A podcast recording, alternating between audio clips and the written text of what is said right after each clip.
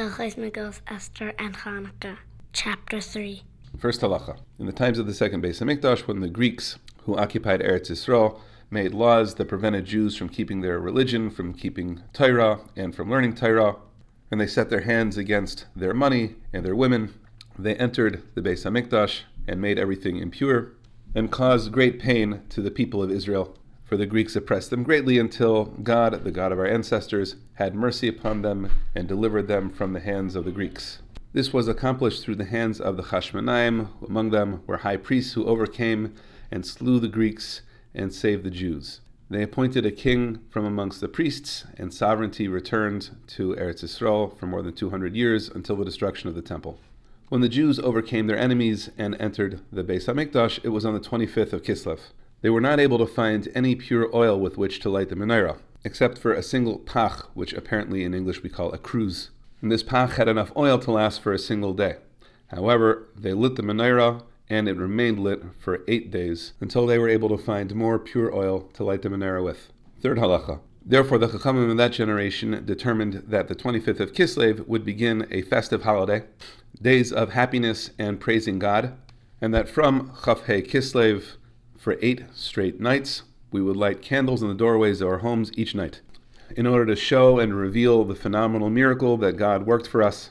And these days are called Hanukkah. And since they are happy days, it is not permitted to offer eulogies or to fast, just like on Purim during the days of Hanukkah.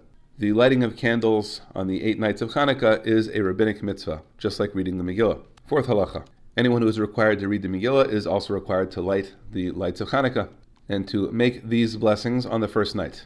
First is Asher Kedishanu v'mitzvesav v'tzivanu lahadlik ner shel Chanukah. That is the one who commanded us with his mitzvahs and commanded us to light the lights of Chanukah. The second one is She'asa Nisim, which we are familiar with from Purim. And finally, She'achiyanu. Someone who forgot to make the brachas on his own lights and sees another person's lights may make the two brachas, She'asa Nisim and She'achiyanu. Each subsequent night, everyone says the same brachas other than Shechianu. We only make that on the first night. And one who sees a light but forgot to make it on his own just says She'asa Nisim. Fifth halacha. Every day of the eight days, we read the full Hallel and we make the bracha before Hallel. And the formulation of that bracha is also Asher Kedishanu, despite the fact that the commandment to say Hallel also comes from the rabbis. Here Rambam explains the rule, Asher Kedishanu should always be recited for mitzvahs that are instituted by the Chachamim, that are definite mitzvahs. However, if the mitzvah was established because of a doubt, then a bracha is not recited. Rambam gives the example of demai as something for which we do not recite a bracha. Someone is going to ask, but what about the second day of a yantif? Rambam answers, that is so that the second day will not be treated with disdain. Six halacha. In general, Hallel is an institution of the rabbis. It is not from the Torah. And there are 18 days over the course of the year where we say Hallel. They are the eight days of Hanukkah, the eight days of Sukkot, the first day of Pesach, and Shavuos. Seventh halacha. In those places where we keep two days of Yom Yantif, there are 21 days when Hallel is recited. The recitation of Hallel on Rosh Chodesh is a minhag, it is not a mitzvah, and for that reason the full Hallel is not recited, and no bracha is recited. And a person praying without a minyan would not say Hallel on Rosh Chodesh. For these last two dinim, by the way, consult your favorite local Orthodox rabbi. Saying Hallel on the intermediate days of Pesach is also a minhag and not a mitzvah.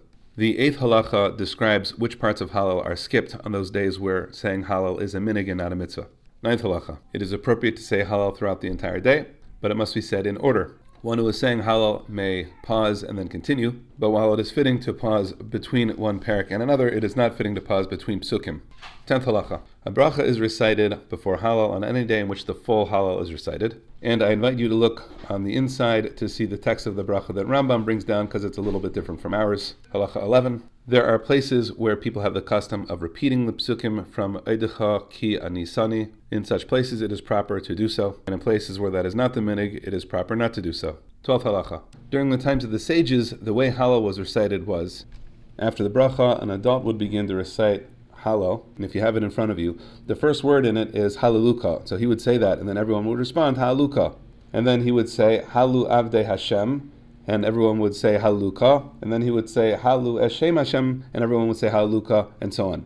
And so after every bar of Hallel, people would respond Haluka, and they would end up saying that 123 times, which corresponds to the number of years that Aharon HaKohen lived.